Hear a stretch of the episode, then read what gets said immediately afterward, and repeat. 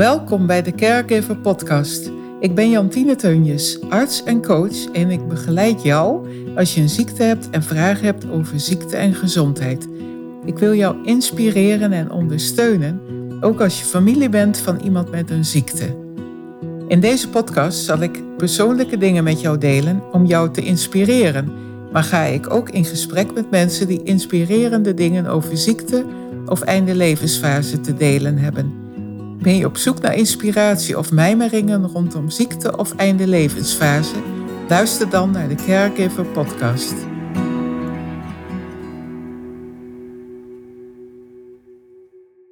Claudia, ontzettend welkom in dit podcastgesprek. Um, ik heb al even in de intro aan je uitgelegd dat mijn insteek met name is om gewoon een fijn gesprek samen te hebben. En we kijken gewoon waar dit gesprek toe leidt. Ik zal je even eerst aankondigen. Uh, Ik uh, heb jou leren kennen doordat wij samen een uh, ondernemerscoaching volgden bij, bij een dame. Ik weet niet of ik namen mag noemen hier. Hè, dat, bij Wendy. Bij Wendy. Bij Wendy. Ja, Wendy Kersens, dan noem ik het ook maar gewoon. En ja, doordat jij ook toen al gezondheidsuitdagingen had, hebben we jou nooit live ontmoet wel online heb ik je leren kennen. En ja, uh, ja dat is ook. Uh, ik vind je een super inspirerend mens. Dat wil ik om te beginnen even zeggen. Waardoor ik ook het gevoel had van, nou, ik geloof wel dat het uh, fijn gaat zijn om jou een keer uit te nodigen voor de podcast. En mijn insteek is eigenlijk van, uh, ja, wat beweegt jou? Wat, wat zijn jouw uitdagingen en hoe ga je daarmee om? En ja, hoe inspireer je ook anderen en hoe hou je eigenlijk je hoofd ook boven water? Hoe red je het? En hoe gaat het zo in het algemeen met jou? Dus ik zou zeggen, uh, je mag je eerst eens uh, voorstellen. Vertel me wat je wilt vertellen over jezelf. Ja, nou in ieder geval, dank je wel voor de uitnodiging, Jantien. Superleuk dat je mij vraagt als gast in je podcast. Echt heel leuk. Ik weet natuurlijk ook dat je met deze podcast, uh, dat je daarmee ging beginnen. Met mhm. het idee ook om uh, mensen te helpen. Dat vind ik superleuk, want dat is ook onderdeel van mijn werk. Hè. Ik hou me vooral bezig met verandering. En um, voor degenen die mij niet kennen, ik ben Claudia Koelhoorn. Ik kom uit Alkmaar en ik ben een transformologist. En uh, dat is een hele uh, onbekende titel. En het is ook altijd een hele mooie conversatiestarter. Want niemand weet wat het is, dus iedereen gaat aan mij vragen: en wat doe jij dan? Precies doe ik dat ook een beetje expres. Superleuk. Uh, en ik ben eigenlijk een combinatie van een psycholoog en een uh, transformatietherapeut. Ik hou me bezig met verandering, met name bij vrouwen. Ik ben gespecialiseerd in het verschil tussen mannen- en vrouwenbrein. Mm-hmm. En ik help vrouwen in uh, kortstondige trajecten eigenlijk om heel snel emoties, overtuigingen waar ze last van hebben. Want we hebben natuurlijk ook positieve en negatieve overtuigingen. Om die los te laten en ehm, ja, weer een beetje blij met zichzelf in het leven te staan. En daarnaast uh, coach ik ook wel mannen, maar op een andere manier. Want met vrouwen gebruiken specifiek op het vrouwenbrein gerichte methodiek. En ik doe veel aan relatietherapie. Want omdat ik het mannen- en het vrouwenbrein goed ken, kan ik dat heel goed samen uh, combineren in uh, stellen elkaar weer laten begrijpen. Wat interessant, eh, Claudia. Ja, ik wist het natuurlijk ja. wel, maar de luisteraar niet. En uh, waar ik ook heel benieuwd naar ben, hoe ben je hier toe gekomen wat je nu doet? Wat is jouw weg daar een beetje in geweest? Uh, nou, een lange weg kan ik je vertellen, Jantien. Want uh, ik ben altijd geïnteresseerd geweest in drijfveren van mensen. Altijd ook geïntegreerd daardoor van hoe kan het nou dat twee mensen uh, totaal anders naar dezelfde situatie kunnen kijken. Dat had ik al van jongs af aan. Uh, en ik ben heel iets anders gaan doen in eerste instantie uh, qua werk. Ik ben begonnen in de verpleging. En ben daarna uh, secretaressewerk gaan doen. En langzamerhand in de PR-communicatie gerold. Ik heb een communicatie gestudeerd. En daarin gebruikte ik psychologie heel veel, maar om te verkopen. En elke, het geheim achter reclames, lieve luisteraars en kijkers, is dat elke reclame eigenlijk tegen jou zegt: hoe jij nu bent, is niet goed genoeg koop dit product. Dan word je sneller, slimmer, slanker, relaxter. Nou, wat we ook maar kunnen bedenken. Van tot natuurlijk tot de volgende versie. Mm-hmm. De vernieuwde versie en dan gaan we het weer opnieuw doen. Uh, uh, toen ik ziek werd zelf, op een gegeven moment wist ik ook, hè, toen had ik ehm, een periode waarin ik wist dat ik geopereerd ging worden, dat ik heel lang op bed zou moeten liggen. En toen dacht ik, ja, dat ga ik dan doen. En dit was ver voor Netflix. Misschien als het toen Netflix was geweest, was mijn leven heel anders gelopen. Maar toen dacht ik, wat ga ik nou doen met al die tijd? En toen dacht ik, ik ga psychologie studeren. Hmm. Ik wil nu toch echt weten, hoe werkt dat? Hoe werkt het in gedrag? Wat kan je nou wel zelf sturen en wat niet? En, en van daaruit eh, ben ik me eigenlijk steeds meer gaan verdiepen in het brein. En vandaag de dag studeer ik neuroscience. Hmm. Nog steeds. Of het, althans, ik doe een poging tot. mm Mooi. Ja. Dus ik heb een lange weg uh, bewandeld, zeg maar. En um, ik zeg ook wel eens tegen uh, vrouwen die bij mij in de praktijk komen en die zeggen, ja, ik weet helemaal niet wat ik wil. En dan zeg ik altijd, oh, je moet je helemaal niet druk om maken. Ik heb er ook heel lang over gedaan om te ontdekken wat ik wilde worden toen ik groot was. Mm en, um, en in mijn werk uh, als psycholoog, wat ik vooral zelf heel frustrerend vond, was dat je iedereen een patroon in kan laten zien. En iedereen handvaten kan geven, maar dan is het aan de cliënt wat diegene ermee doet. En met de emoties die daarbij komen, doen we eigenlijk niet zo heel veel.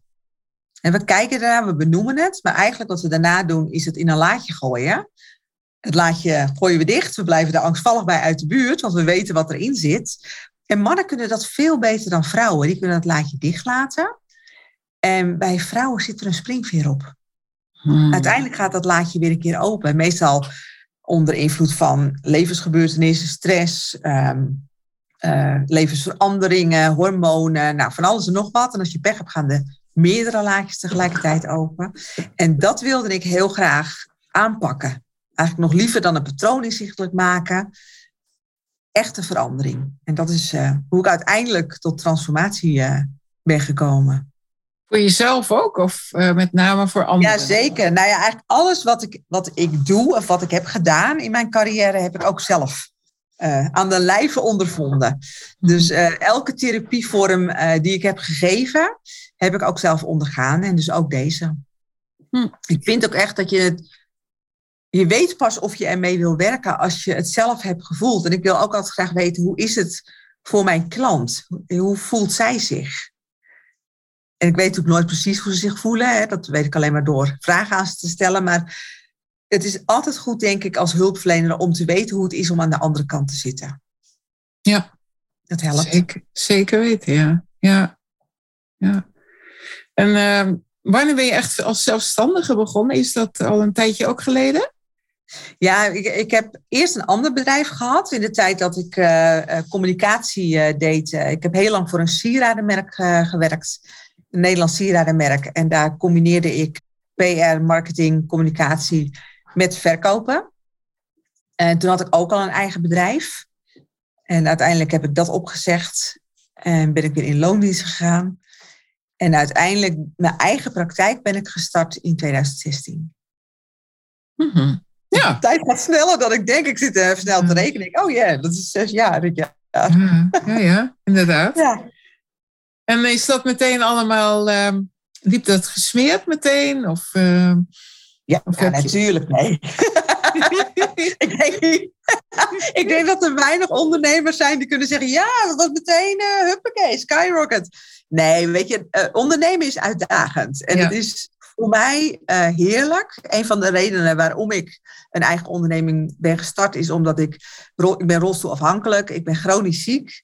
Mm -hmm. En um, het werd voor mij gewoon lastig om elke dag al vroeg op een werkplek te zijn. Ja. En zelf ondernemer zijn betekent dat je de vrijheid hebt om te bepalen waar je werkt, met wie je werkt, wanneer je werkt. En dat geeft mij heel veel vrijheid en flexibiliteit die ik ook echt wel nodig heb. Ja. Dus dat was een van de voornaamste redenen om mijn eigen bedrijf uh, te starten. En, en ook dat ik het op mijn eigen manier wilde doen. En mijn eigen doelgroep wilde bepalen en niet meer mensen wilde krijgen die gestuurd werden.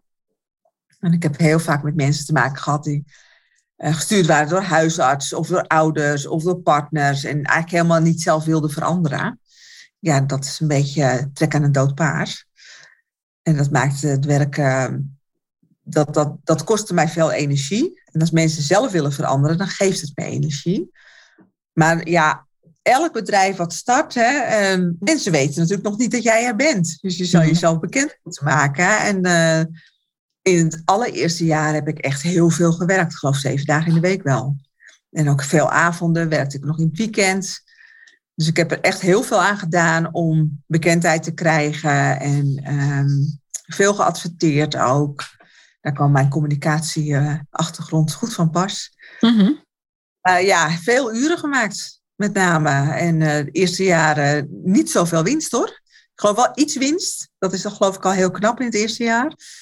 Oh. En uh, langzamerhand ja, groeide dat en groeide dat. En kan ik nu wel zeggen dat ik een succesvol bedrijf heb. Wat mooi. Ja, mooi om te horen.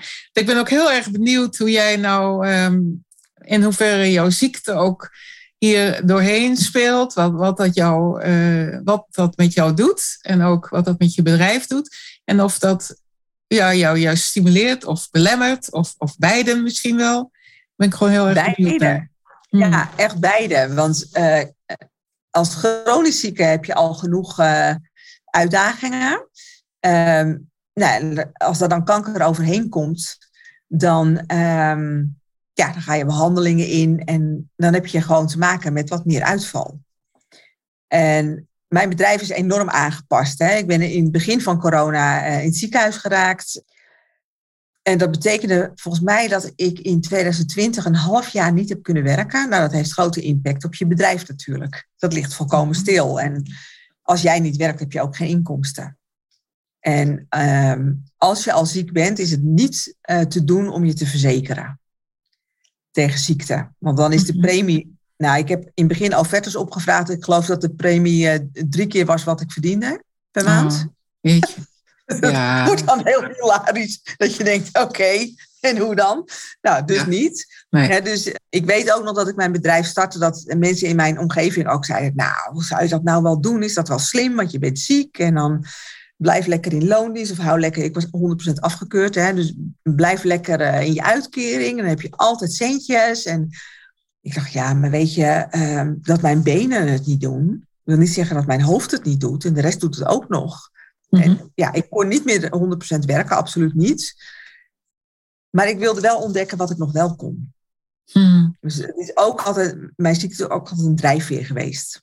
En een stimulatie van wat kan nog wel. En dat is ook wel een beetje hoe ik in het leven sta. Hè? Altijd kijken naar wat nog wel kan en niet stilstaan bij wat niet meer kan. Mm Ik denk dat dat het voornaamste is hoe mensen mij omschrijven. Van ja, weet je, uh, ik ben heel positief van aard. Zo ben ik niet geboren overigens hoor. Mm ik heb daar echt wel heel hard aan gewerkt zelf. En ja, kijken naar wat nog wel kan. Kijken naar mogelijkheden. leeft heel licht. Nou, het gros van de mensen is gewend om meteen in obstakels te denken. En dat maakt het dan ook heel lastig. En ik kan me voorstellen als jij zo in elkaar zit, hè, als je denkt in obstakels en je wordt ziek, dan, dan is het allemaal heel zwaar en lastig. Uh, terwijl ik het zie als, ja, ik ben ziek en ik heb een eigen bedrijf, dus ik kan het ook zelf vormgeven. En dat vergt wel aanpassing en flexibiliteit. En dat gaat soms echt wel gepaard met weerstand. Hè? Want ik weet nog dat ik uh, op een gegeven moment met artsen in gesprek was en die zeiden van, nou ja we, we, kunnen dit gaan doen. We kunnen starten met een soort immuuntherapie. Maar dat betekent wel dat je uh, toch wel een aantal dagen ziek bent als je dat hebt gekregen. Toen dacht ik, ja, oké, ik ga het uitproberen. En toen zei ik tegen mijn man na de eerste twee behandelingen, nou, dit gaat hem niet worden hoor. Want ik was tien dagen ziek. Ik zeg, nou, dat is, dat is natuurlijk geen, uh, geen doen, tien dagen ziek. Dan kan ik geen bedrijf opdraaien. Nou, inmiddels zijn we twee jaar verder. En ben ik uh, veel langer dan dat ziek per maand. Hmm. En is, heb ik mijn werkdagen uh, en werkuren enorm aangepast. Ik kan inmiddels niet meer autorijden. Dus mijn man brengt en haalt me elke dag uh, naar, naar van de praktijk toe. Mijn uren zijn korter.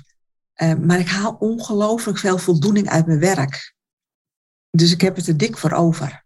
Wauw. Ja, dat vind ik heel inspirerend om te horen, zoiets. Ook jouw enorme positieve insteek en ook dat je de nadruk legt op het dankbaar zijn voor wat je wel kunt en wat er wel mogelijk is. Dat is heel inspirerend, ja.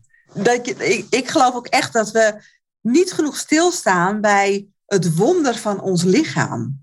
Wat dat allemaal aan kan en, en hoe het allemaal functioneert zonder dat wij er überhaupt ooit over nadenken. Hè? Ja. Eh, tot voor COVID uh, waren er weinig mensen uh, die nadachten over hun ademhaling bijvoorbeeld. Maar nu er heel veel mensen zijn die long-COVID hebben, jammer genoeg, wordt het echt wel duidelijk dat, hé, hey, die ademhaling, daar gaan we pas bij stilstaan als we er problemen mee krijgen. Ja. En dat geldt voor heel veel dingen. Ons lichaam is wonderbaarlijk, vind ik echt. Ja. En, en daar mag je gewoon dankbaar voor zijn. En ook als het niet meer 100% functioneert. Ik ben elke dag heel dankbaar voor mijn lijf. Wat het mm. allemaal doet. En ja, vind ik geweldig. Het is een bijzonder apparaatje, lichaam. Zeker. Ja. Ja, ja. ja. ja. Dus ja, ja, ik, ik, ik ben me daar heel erg bewust van. En ik, ik ehm, probeer ook zoveel mogelijk naar mijn lichaam te luisteren. Dat is echt iets wat ik heb geleerd door ziek zijn. Vroeger niet, hè. Vroeger denderde ik overal maar doorheen. En ik had altijd haast. En ehm, ja, ik was zoveel mogelijk willen doen in kort, zo kort mogelijke tijd, eigenlijk. Mhm. En uh, door mijn ziekte werd ik natuurlijk ook letterlijk gedwongen om stil te vallen. En op een gegeven moment, als je niet meer kan lopen, ja, dan kan je heel veel dingen niet meer snel. Ik zeg ook wel eens voor de grap tegen mensen die op mijn invalide parkeerplaats parkeren. En dat is altijd hetzelfde als ik zeg, goh, weet u dat u op een invalide parkeerplaats staat? Ja, maar ik ben zo weer weg hoor, even snel. Dan zeg ik altijd, even snel bestaat niet meer in mijn wereld. Daarom heb ik die parkeerplaats. Mm. Dus Ja. ik werd letterlijk gedwongen om te kijken naar wat, wat kan nog wel en hoe dan. En dat zijn, dat zijn twee verschillende dingen. Ja. Eerst wat kan nog wel en hoe ga je dat dan doen op de manier dat ook echt haalbaar is. En ik denk dat heel veel mensen zich verzetten tegen heel veel dingen. Verzet kost heel veel energie en tijd. Ja. Dus ik, weet- ik weet niet hoe jij daar tegenaan kijkt.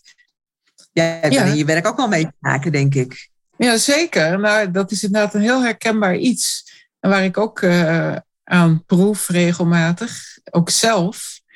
Ik heb ook wel eh, dan niet dusdanig ernstige aandoeningen, maar toch ook mijn eh, uitdagingen wel qua gezondheid. En ehm, zo onder andere rugklachten, om er iets te noemen. Rheumatische Ja. klachten. Ja, dat, dat zijn ook dingen die, die zijn er. En ja, je kunt het zien als iets wat je in de weg staat. Je kunt het ook zien als het kan een manier of een signaal zijn om daardoor juist aandacht te besteden aan jezelf. En eh, je kunt pijn wegdrukken. Je kunt ook pijn accepteren dat het er is en eh, het toelaten. En dan kijken wat je dan wel kunt doen om het mogelijk toch nog eh, draaglijker te maken. Ja, ik doe bijvoorbeeld eh, yoga. Ik, eh, ik heb een vorm van yoga die heel goed voor je rug is. En daar heb ik toevallig een, ja, een cursus in, van gewonnen. Van een paar honderd euro. En die doe ik dus nu Wat dagelijks. geweldig. En dat doet me heel erg goed. Ja, Ja, ja, ja. voor mijn rug dan met name is dat. Maar ook voor mijn hele systeem. En ook voor mijn geest. Werkt door natuurlijk, Ja. hè, zoiets. Ja. En eh, ja, ik zie ook eh, gezondheid. Daar kun jij misschien anders over denken, dat weet ik niet. Maar ik zie het ook als een weg om wakker te worden. Om eh, alert te worden op, op dingen. En aandacht te schenken aan. Want het komt niet voor niks in je leven, ben ik van mening. En ja, wat je dan uiteindelijk mee doet, dat is aan jezelf. Maar ehm, ja, zo zie ik dat inderdaad. Dat ik eh, daardoor ook anders ben gaan leven. Eigenlijk een beetje wat Ja. jij ook doet. Ik heb ook eh, beslissingen ge- gemaakt daardoor, waardoor ik anders werk dan vroeger. Ja, weet je, hoe je ook eh, over gezondheid en gezondheidsproblemen denkt, dat uiteindelijk gaat het erom, wat doe jij ermee? Hè, je kan denken, het overkomt mij allemaal en ik kan, ik kan er niks mee en ik kan niks meer. Of je gaat inderdaad zelf kijken naar waar kan ik nog wel iets doen? En Mhm. wat kan ik dan doen? Want iets eh, simpels, tussen aanhalingstekens, als yoga, kan zo'n enorme eh, verbetering van kwaliteit van leven geven. Ja. Maar je moet het wel gaan doen. Ja. En dat is een dingetje waar veel mensen Ja. denk ik moeite mee zullen hebben. En bij mij is het letterlijk zo, als ik die yoga een dag over zou slaan, wat ik op dit moment nog niet heb gedaan, maar dan zou de pijn ook toenemen. En dan denk ik, nou, dan heb ik het er graag voor over. Al doe ik het maar een kwartier een keer. als het me even niet zo uitkomt, dat scheelt al. Een andere keer doe ik het een half uur en dan merk je ook gelijk het effect. En ja, daarbij is rust ook belangrijk. En ik ben wel iemand die geneigd is wel eens wat te laat naar bed te gaan. Ja, dat is niet slim natuurlijk. Maar uh, weet je wel, dat zijn van die dingen. Als ik dan wakker word s morgen, denk ik, oh ja, mijn rug doet een beetje zeer. Dus uh, een beetje meer zeer. Dus ik ben een beetje te laat naar bed gegaan vanavond. Ja, dus jij kan dat signaal heel goed uh, interpreteren. En ik mm. denk dat dat voor mensen die ziek worden, hè, die problemen met hun lichaam krijgen, of met hun mind, hè, want dat, dat kan natuurlijk ook, uh, dat dat een struggle kan zijn om te leren luisteren naar het signaal wat je krijgt. En dat daar ook de kern van het verzet zit. Ik wil dit niet. Ik wil het niet voelen. Ik wil niet beperkt worden. En ik zeg wel eens tegen klanten waar ik mee werk: als je nou alle energie die jij stopt in het niet willen, als je die zou omzetten in wat kan ik doen, dan heb je zoveel, uh, veel meer rust en zoveel meer baat voor jezelf. En dan zie je ze ook altijd even, hè, bedoelt ze nou eigenlijk? En hoe dan? En dat zit hem heel vaak in, in leefstijl.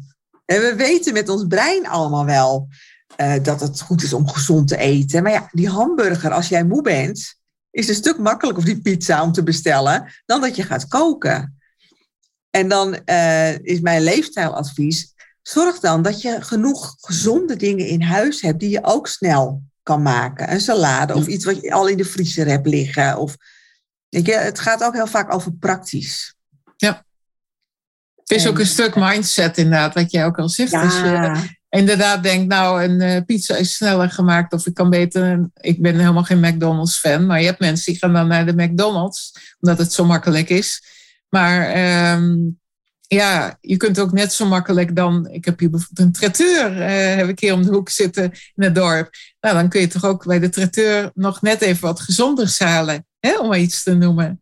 Ja, het is soms ook denk ik dat mensen het niet weten. Hè, niet hmm. weten precies wat is nou gezond eten en wat niet.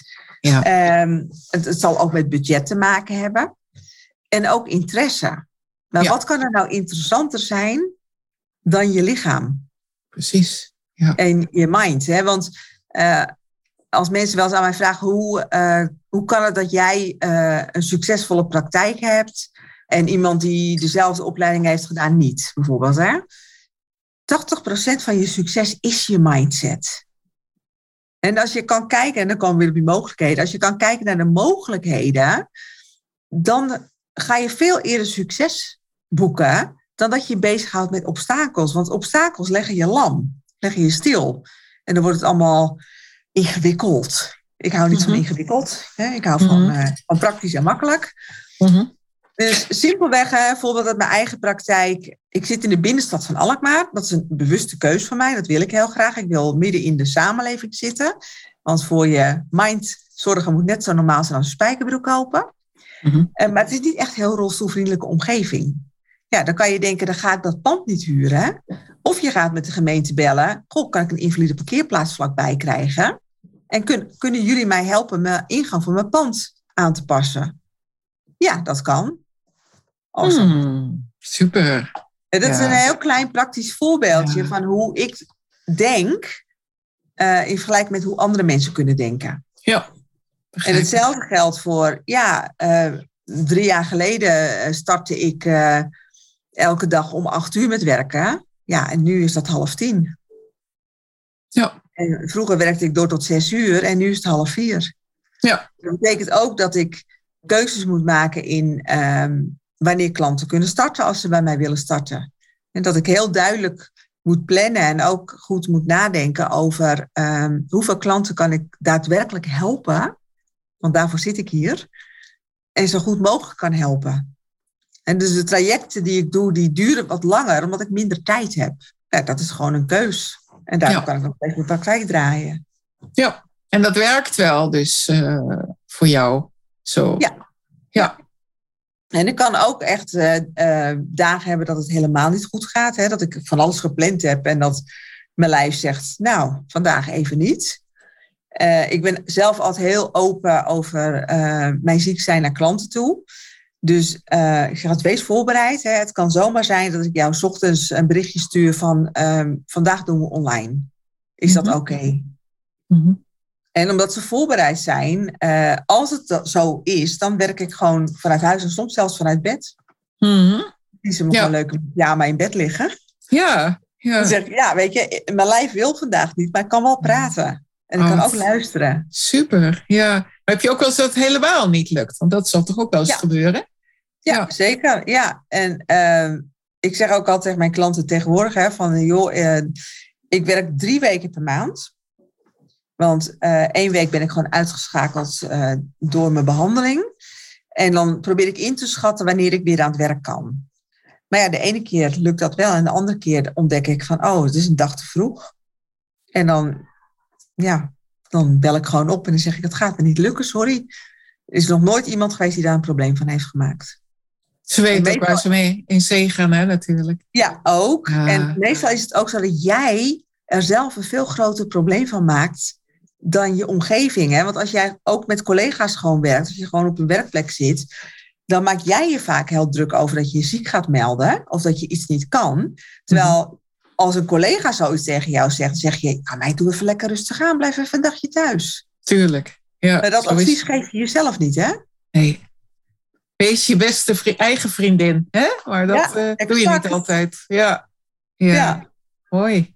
Ja. Dat kan voor mij ook een trucje zijn als ik vastloop in iets, dat ik denk, oké, okay, stel dat mijn vriendin het aan mij zou vertellen, wat zou ik dan zeggen? Nou, dan weet ik het eigenlijk direct. Hm. Mooi. En dat is ook zo met hulpvragen. Hè? Als er iets is wat je leert, als je ziek bent of in een rolstoel terechtkomt, dan is het hulpvragen. Mm En ik heb het heel lang in het begin niet gedaan. Want uh, ik geloof dat mijn allereerste woorden toen ik net begon uh, met praten was zelf doen. Ja. En dat is een nog steeds een beetje mijn ding. Ik doe graag dingen zelf. Ja. En dat werd op een gegeven moment een obstakel, hè? want alles waar je heel goed in bent, maar wat je te veel inzet, kan tegen je gaan werken. Dus hulpvragen was voor mij echt heel moeilijk. Hm. En ik maakte dat ook veel te ingewikkeld. Dus ik heb daar echt wel wat drempels in moeten overwinnen. En ik ben daar nu heel erg goed in geworden in hulpvragen.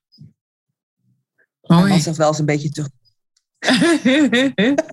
Want die draait nu het hele huishouden. Ja, maar die heeft er toch geen problemen mee, heb ik begrepen. Hè? Dat, nee, uh, nee, nee, nee helemaal niet. Nee, ik heb, het, ik heb het heel lang wel gedaan, hè, zo lang als ik kon. En uh, ik heb ook een wijze man, hè, die ook dacht, ja, ik kan van alles gaan aanbieden. Maar ze gaat dat toch niet aannemen. Uh, dus die heeft heel wijs gewacht tot het moment kwam dat ik zei, joh, ik denk dat we even moeten gaan praten, want volgens mij red ik het allemaal niet meer. Hm. En toen hebben we een goed gesprek gehad over uh, ja, hoe, hoe zou het dan voor mij uh, werken? Wat zou ik graag willen? Wat zou hij graag willen? En kwamen we er allebei op uit dat niet werken voor mij geen optie was. Dat ik daar niet een leuker mens van word. Mm. Dus blijven werken was, stond hoog in mijn uh, lijstje, zeg maar. En, en, toen heeft hij gezegd, nou weet je, laat dan het hele huishouden aan mij over. Het enige wat ik nog doe thuis is de was. En daarvoor heb ik ook nog de hulp van mijn hulphond. Dus die doe ik ah. ook niet eens alleen. Ja, super. En, uh, ja, en daardoor kan ik dus ook gewoon nog werken. Want uh, als ik dat niet zou hebben, dan zou ik niet nog de drie dagen die ik werk wel kunnen werken. Dan zou ik daar de energie niet voor hebben. Mm -hmm. Mooi. Ja. Super hoor. Heel fijn. Ja. ja, heel fijn. En ja, dat was, hij zegt dat zelf ook wel eens van, weet je, tien jaar geleden had jij dat nooit gevraagd. Hm. Dan was ik me in allerlei bochten gaan wringen om het toch allemaal maar zelf voor elkaar te Ik heb wel dingen gedaan in het verleden, waar ik, als ik daar nu aan denk, dan denk ik, nou, wat, dat heb ik mezelf toch moeilijk gemaakt. Hmm. En dan ging ik boodschappen doen bijvoorbeeld. En dan ja, had ik zo'n boodschappenkratje op schoot, zo'n Albert Heijn kratje. Oh, mm. ik weet niet reclame mag maken. Een, een supermarktkratje had ik op schoot.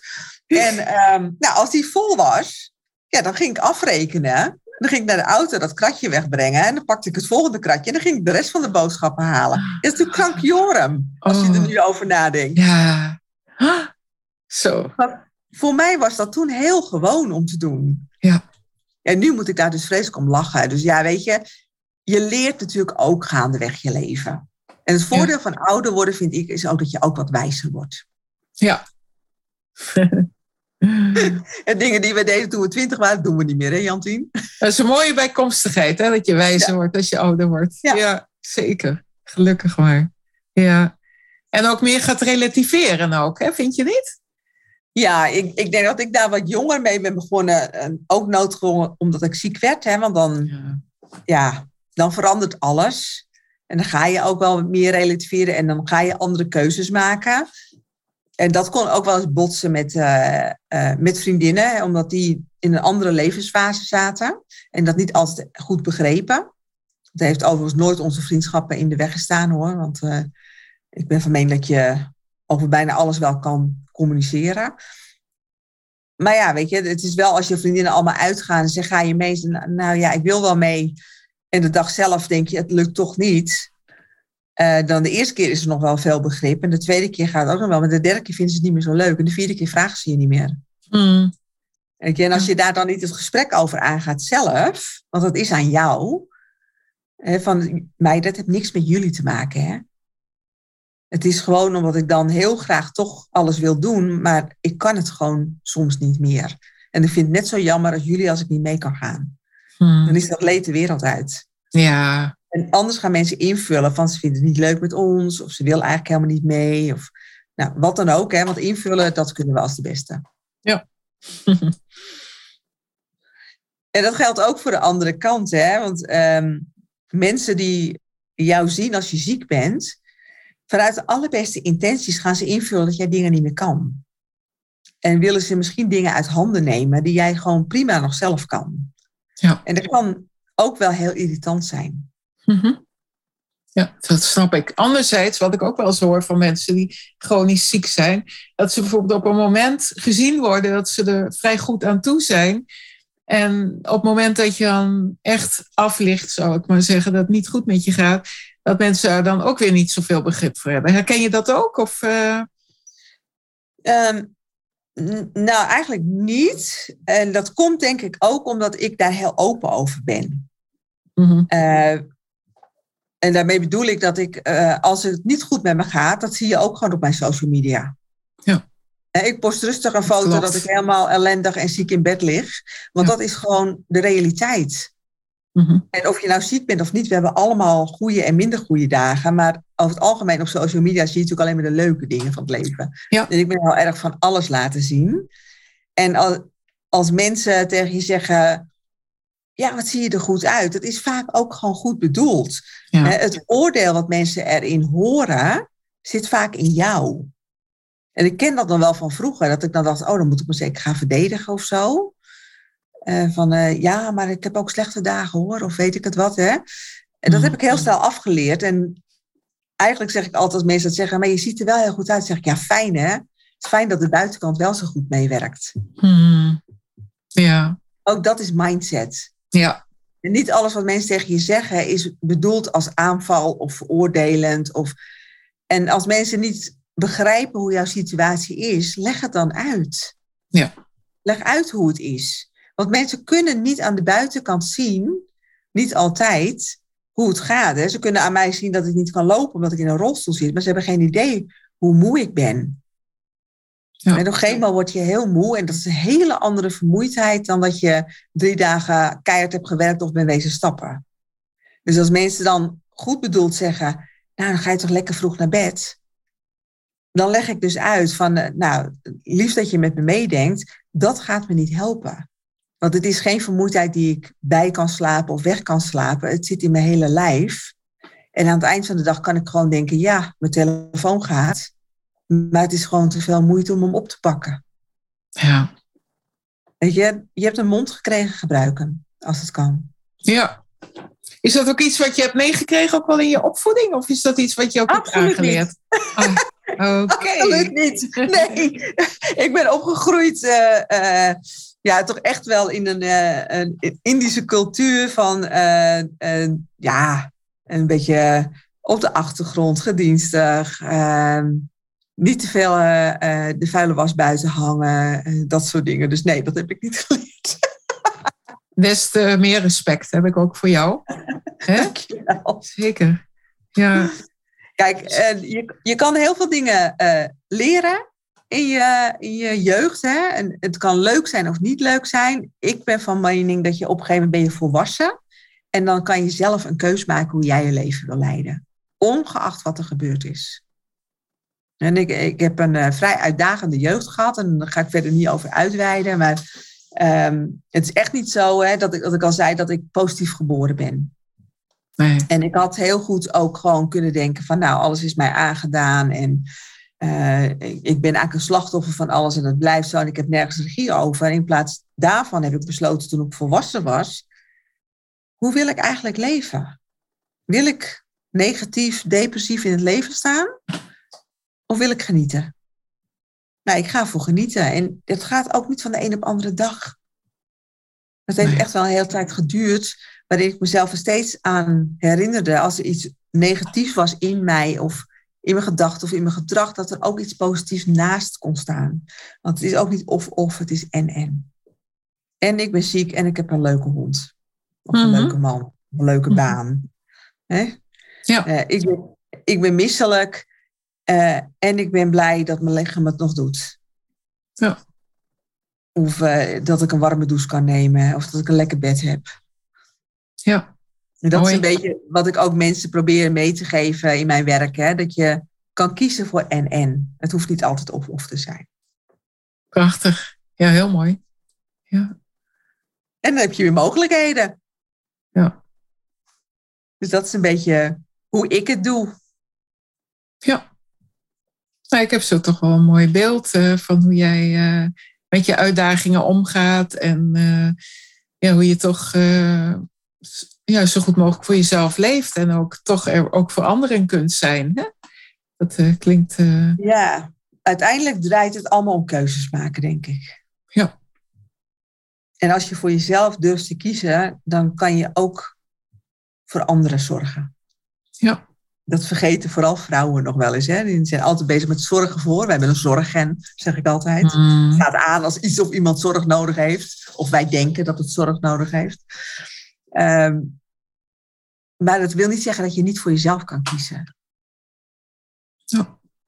Ik heb ook wel het idee, dat schijnt ook dat zul je ook weten als hormoondeskundige, dat als je ouder wordt, dat ook het zorggen wat minder sterk wordt. Hè? Dat je ook uh, letterlijk hormonaal, dat een bepaald hormoon wat minder wordt, waardoor je ook meer voor jezelf gaat op wat latere leeftijd.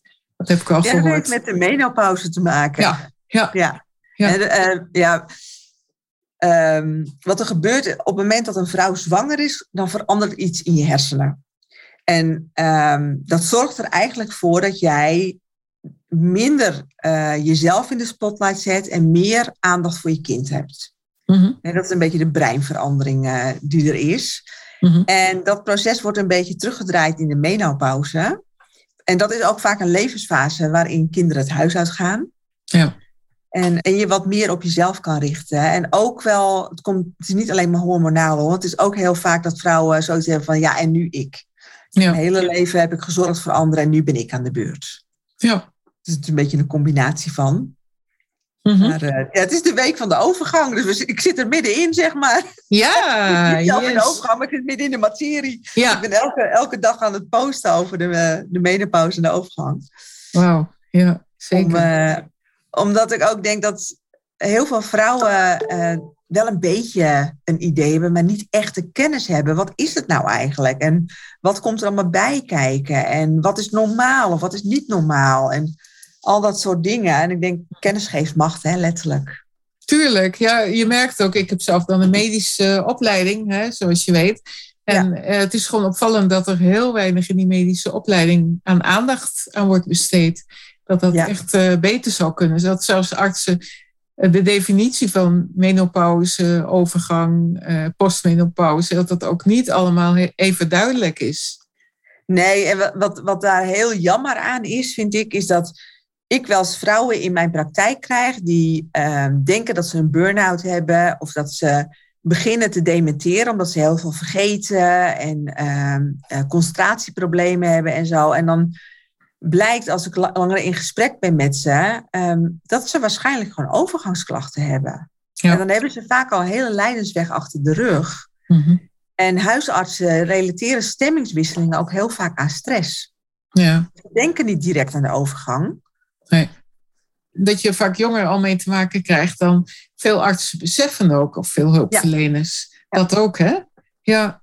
Ja, en dat komt zeg maar door dat stukje gebrek kennis waar jij het net over hebt. Hè? Dat ze Ja. denken, ja, maar je bent net begin 40 en dan kan dat helemaal niet. Ja. Maar ja, de menopauze bestaat uit drie fases eigenlijk. Ja. En die eerste fase is eigenlijk voordat je stopt met menstrueren. Die kan echt wel een paar jaar duren. Ja. En dan heb je wel al die klachten soms. Nee, klopt. Dus ja, er valt nog veel winst te behalen. Niet alleen eh, bij huisartsen hoor, vind ik ook bij werkgevers. En Mhm. zeker ook bij de vrouwen zelf. Weet je, als jij last hebt van dingen. ehm, we weten ondertussen allemaal dat ehm, niet elke vrouw heeft last van overgangsklachten. Maar als je er flink last van hebt, kan het je leven aardig ontwrichten. Mhm. Ga in gesprek. Ga in gesprek met je werkgever. Dat het je misschien omdat je veel slaapproblemen hebt, eh, dat je wat moeilijker eerder kan starten. Ik heb een klant gehad, die had met name heel veel last van slaapproblemen, waardoor ze 's ochtends als de wekker ging echt dacht, "Nee, het bestaat gewoon niet. Dat ik nu al op moet staan. Mm. Dus ik zeg, "Is- wat belemmert je nou zo erg? Ja, zegt ze dat. Ik zeg, ga dan met je werkgever praten en ga kijken of er een oplossing te vinden is in je, ehm, je uren. Mhm. En die begint nu een uur tot anderhalf uur later elke dag. En ze werkt drie dagen in de week een uurtje langer door om dat weer te compenseren. Nee, Mhm. iedereen is blij. Ah, wat mooi.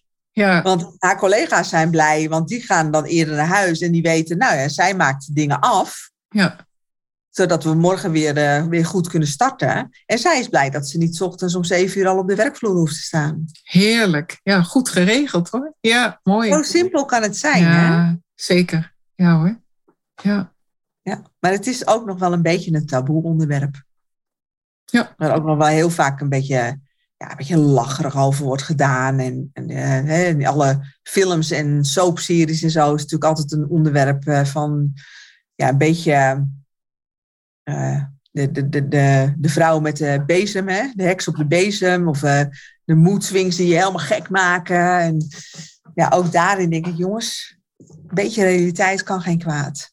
nou, zeker. Ja, Kunnen we een lans voor breken, Jan, met z'n tweeën? zeker weten, ja. Helemaal Ja, waar. toch? Ja, ik merk Ja. ook dat niet iedereen daar zo voor open staat. Maar er zijn wel mensen die toch langzaam maar zeker daar eh, wat meer mee in aanraking komen. Dus eh gaat wel wat veranderen langzaam. Maar het gaat gewoon langzaam. Heel langzaam. Het gaat langzaam, omdat ehm, ja, we praten er wel wat meer over, maar nog niet genoeg. Hm, En we moeten er gewoon ook met z'n allen meer over praten. Ja. En niet alleen vrouwen, ook mannen. Hm, Die hebben er ook mee te maken. Zeker, zeker. Ja. ja, ja, tuurlijk. Ja. Ik denk nu gelijk, oh, dat zou een leuk artikel zijn op LinkedIn. Ja, ja, ja. Ja, nou doen. doen. Misschien kan ik daar wel wat mee, ja. Ja, leuk. Ja. Zeker in deze tijd dan. hè, als het even helemaal Ja. centraal staat. Ja. Nou, ja, wist jij dat het de week van de overgang was? Nee. Nee, dat weet je, dat al zich al, hè, we hebben tegenwoordig Ja. overal een dag en een week en een maand voor. Hè, maar als ik het vertel aan mensen, zeggen oh nee, dat wist ik helemaal niet. Ik hoorde 50% wel. van de eh, wereldbevolking heeft er last van. Hoezo weten we niet dat daar een week voor is? Dat, ook daar Ja. ligt natuurlijk ook gewoon eh, nog veel bewustwording op ons te wachten. Want elke huisarts zou hier eigenlijk aandacht aan kunnen besteden. hm, Zeker weten, ja. Elke gynaecoloog, el- weet je, eh, werkgevers. eh, ja, er kan nog heel veel moois ontstaan, denk ik. Maar er moet ook wat in de artsenopleiding veranderen, denk ik. En de verpleegkundigenopleidingen. Ja. Ja. Ja. En ook dat gebeurt ook wel hoor. Ik heb eh, eh, ergens eind vorig jaar was een symposium voor gynaecologen waarbij ik mocht aansluiten. Vond ik Hmm. heel erg fijn dat het mocht. Oh, Wauw. En daar waren heel veel huisartsen ook bij. eh, en dat ging specifiek over de overgang. Dus er is ook wel een soort bewustwording hoor. Van we moeten er meer over weten. En het wordt ook meer aangeboden. Mhm. En zelfs ehm, bedrijfsartsen worden er meer in opgeleid. Hmm, Mooi. daar, hè, als jouw bedrijfsarts Ja. snapt van hé, hey, misschien zou dat ook nog aan de hand kunnen zijn, dan kan je in ieder geval over in gesprek gaan. Mooi. Gelukkig. Ja. Claudia, heb jij nog iets waar je wat over zou willen zeggen op dit moment? Wat nog niet aan de orde is geweest? Of waarvan je zegt, nou is toch wel belangrijk wat ik nog even kwijt wil? Nou ja, kijk, als je mij een podium geeft, Jantien, dan kan ik uren praten. Hè? Dat weet je ondertussen wel. ja. En zeker over mijn vak. Ja. Um, nou ja, het enige uh, wat, wat ik wel, wel wil noemen, wat belangrijk is als je te maken hebt met gezondheidsproblemen, is je directe omgeving.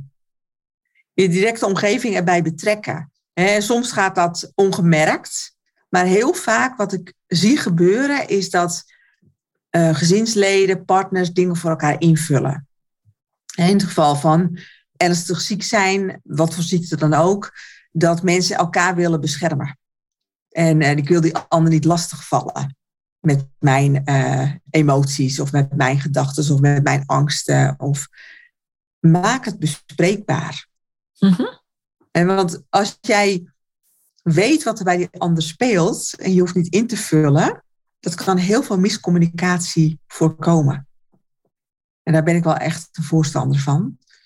Um, mensen vragen niet altijd aan je hoe het met je gaat. Uh, soms omdat ze bang zijn voor het antwoord. Maar als jij degene die bent die ziek is, dan gaat het bijna altijd over jou. Mm -hmm. En vraagt er bijna nooit iemand aan de partner of aan de andere gezinsleden, hoe gaat het met jou? Mm -hmm. En daar ligt denk ik ook voor een zieke een mooie rol weggelegd om die aandacht af te verleggen. Hmm. Ik zeg het wel eens tegen mijn vriendinnen van, joh, uh, vraag eens aan Jan hoe het met hem gaat. Mm -hmm. en ja. Hij zorgt heel veel voor me. En als je aan mijn man vraagt hoe gaat het met jou, dan zegt hij, nou met Claudia gaat het. Oh ja. En dan zeg Ja. ik, vragen hoe het met jou gaat. Ja.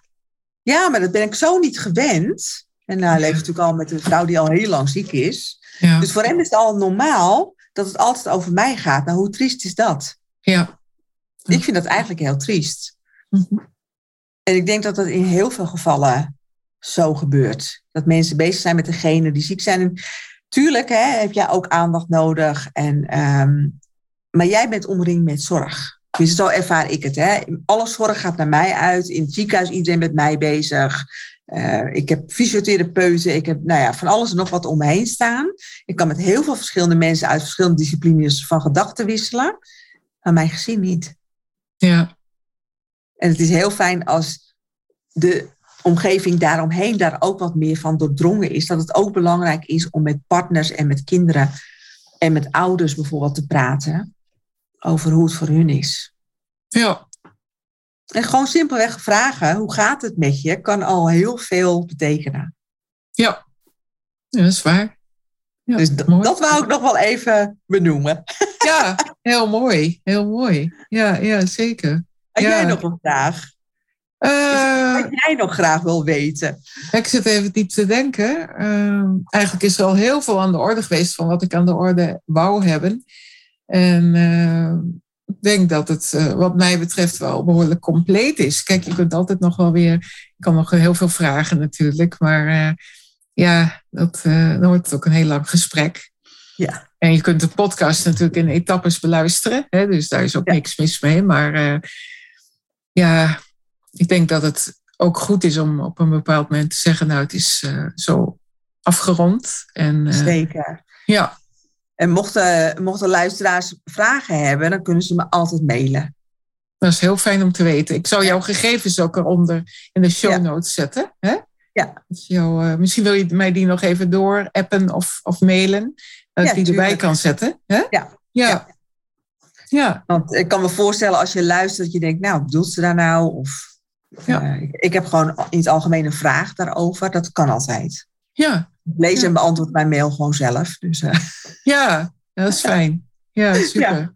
Je bent gewoon een één vrouwsbedrijf eigenlijk. Hè? ja, nou, ik heb, ik heb wel ondersteuning hoor. Ik heb Ah. een fantastische VA. Ah, Even, ik moet even nadenken. Nienke die, uh, die wisselt, uh, is net gewisseld van titels. Ik denk dat ik er nu eigenlijk een Oh. beetje tekort doe. Ah, Uh, maar ze was begonnen als VA, maar ze gaat veel meer uh, ook op social media ondersteunen en zo. Dus hmm. op het moment dat ik ziek word bijvoorbeeld, hè, dan uh, kan zij in mijn agenda kan zij klanten afbellen. Hmm, Met, dat is eh, super. En Ja. er gebeurt wel dat ik ineens onverwachts in het ziekenhuis lig. Mhm. En dan is het enige wat ik of mijn man hoeft te doen, is Nienke een seintje geven dat dat zo is. En zij regelt verder alles. Dat is super. Ja. En dat geeft ook heel veel rust. Ja. En ze doet ook eh ja, veel de administratieve klussen. Of eh, als mensen bij mij een boek bestellen, hè, van mijn, een boekje, dan verstuurt Nienke dat. Dat doe ik allemaal niet zelf. Hmm. Goed geregeld hoor. Ja, dat kan ik ook wel Ja. echt. weet je, een, een grote valkuil van ondernemers is dat je alles zelf willen doen. Ja. ja. Nou, ik kan zo iemand ook nog wel gebruiken, maar dat komt nog wel. Nou, als je iemand nodig hebt, dan eh, laat je het maar weten. Ze werkt zou op afstand. Oké, dat eh, zal ik je dan zeker laten weten. Ja. Ja. Ja. ja. Ja, er zijn fantastisch goede VA's hoor. Overal in Nederland. Dus, eh. En zelfs daarbuiten. Wauw. Ja. Ja. Goed, om- goed om te weten. Ja. ja, ik weet wel, het bestaat hoor. Maar is natuurlijk, ik, ik ben ook een beetje zo'n zelfpitter die denkt van, ah, eerst maar eens eh, goed opstarten. En als dat dan allemaal goed loopt, ja, dan eh, ga ik wel eens nadenken over een VA. Eerst maar eens wat meer inkomsten, weet je wel, uit bedrijf dan, hè, daar heb ik het dan over. Ja. Maar aan de andere kant kan zo iemand je ook weer helpen om juist goed op de rit te komen. Hè? Absoluut. Zo. Hè? Want eh, de, Ja. de dingen die jou veel tijd kosten omdat je het niet leuk vindt. Of omdat het je Mhm. gewoon heel veel tijd kost. Wat, wat niet direct bijdraagt aan inkomen verdienen. Mhm. Eh, ja, die kan je heel goed uitbesteden. Want Ja. jouw uren zijn duur hè. Klopt. Dus ja, ik, ik eh, had zoiets van eh, zo snel mogelijk. En gelukkig was de allereerste waar ik mee in gesprek ging, dat was er ook meteen. Wauw. Super. Super, Ja. joh. Super. Ja. Ja, ik zie het een beetje op niveau, Jantien, als, weet je, we hebben ook wel eens een schoonmaakster. Ja. Om je te ondersteunen. Maar die heb ik ga je ook, hoor. Ga je ook niet wachten Mm. tot, eh, tot je een bepaald inkomen hebt verdiend. Nee, klopt. Je denkt Heb gewoon, je ik heb daar geen tijd en geen zin meer in. En ik ga gewoon iemand zoeken. Nou, dat kan ook. Weet je, heel veel van die VA's werken ook met eh strippenkaarten, waarin je zelf uren Mm. kan, eh, kan bepalen. En Ja. ja. er is heel veel mogelijk. Wauw. Nou, ik ga je ook nog eens daarover benaderen. Dat Ja, doe goed maar. plan. Ja, ja, ja. Oké. Super. Ja. Nou, hey, ontzettend bedankt voor dit eh, hele fijne en positieve gesprek. Graag gedaan. Laat je me weten wanneer het online staat. Ja, doe ik. Ik denk al op Ja. korte termijn. Want ik had eh, met mijn verhuizing een heleboel vooruitgewerkt. Daar heb ik een heleboel opgenomen. Maar daar ben ik nu aardig doorheen. Dus eh, Ja. nu moet Ja. ik weer nieuwe eh, gaan opnemen allemaal. En, Leuk. ja, dus Ja. ja. ja, Tof. ja, Nou, ik ben benieuwd. Ik, ga, ja, ik hou het in de gaten. Hè? En als jij Leuk. hem eh Ik online je hebt weten. dan, eh, dan Ja. zal ik hem delen. Want Ja. ja. er zijn veel platformen, denk ik, waar, waar genoeg mensen zitten die baat kunnen hebben bij jouw podcast. Mhm. leuk. Super, Claudia. Ja, heel Ja. graag. Ja. Nou, ik beëindig hem nu even officieel. Ja. Hè? Bij deze. Eh, hartstikke bedankt nogmaals. En eh, het gaat je ook heel erg goed met je gezondheid. En dat het allemaal goed mag aanslaan, toch? En eh, dat, je, ja, dat je er goed uit mag komen. Dat wens ik je van harte. Ja, Dank je. Ik vond het superleuk om je gast te zijn. ja heel graag gedaan ook. Dank Ja. je. Hierbij zijn we aan het einde gekomen van deze aflevering van de Caregiver Podcast. Wil jou bedanken voor je aandacht. Ik hoop dat je met plezier hebt geluisterd. Als je het fijn vond om te luisteren of deze aflevering inspirerend vond, zou ik het heel erg op prijs stellen als je dan een review achterlaat op iTunes of de Apple Podcast app. Zo wordt de podcast door andere mensen nog beter gevonden. Deel de podcast in je netwerk of stuur hem door naar iemand die dit mogelijk interessant vindt. Verder wil ik jou naar mijn gratis Facebookgroep verwijzen, waarin ik jou nog meer kan inspireren. Over twee weken is er weer een nieuwe aflevering.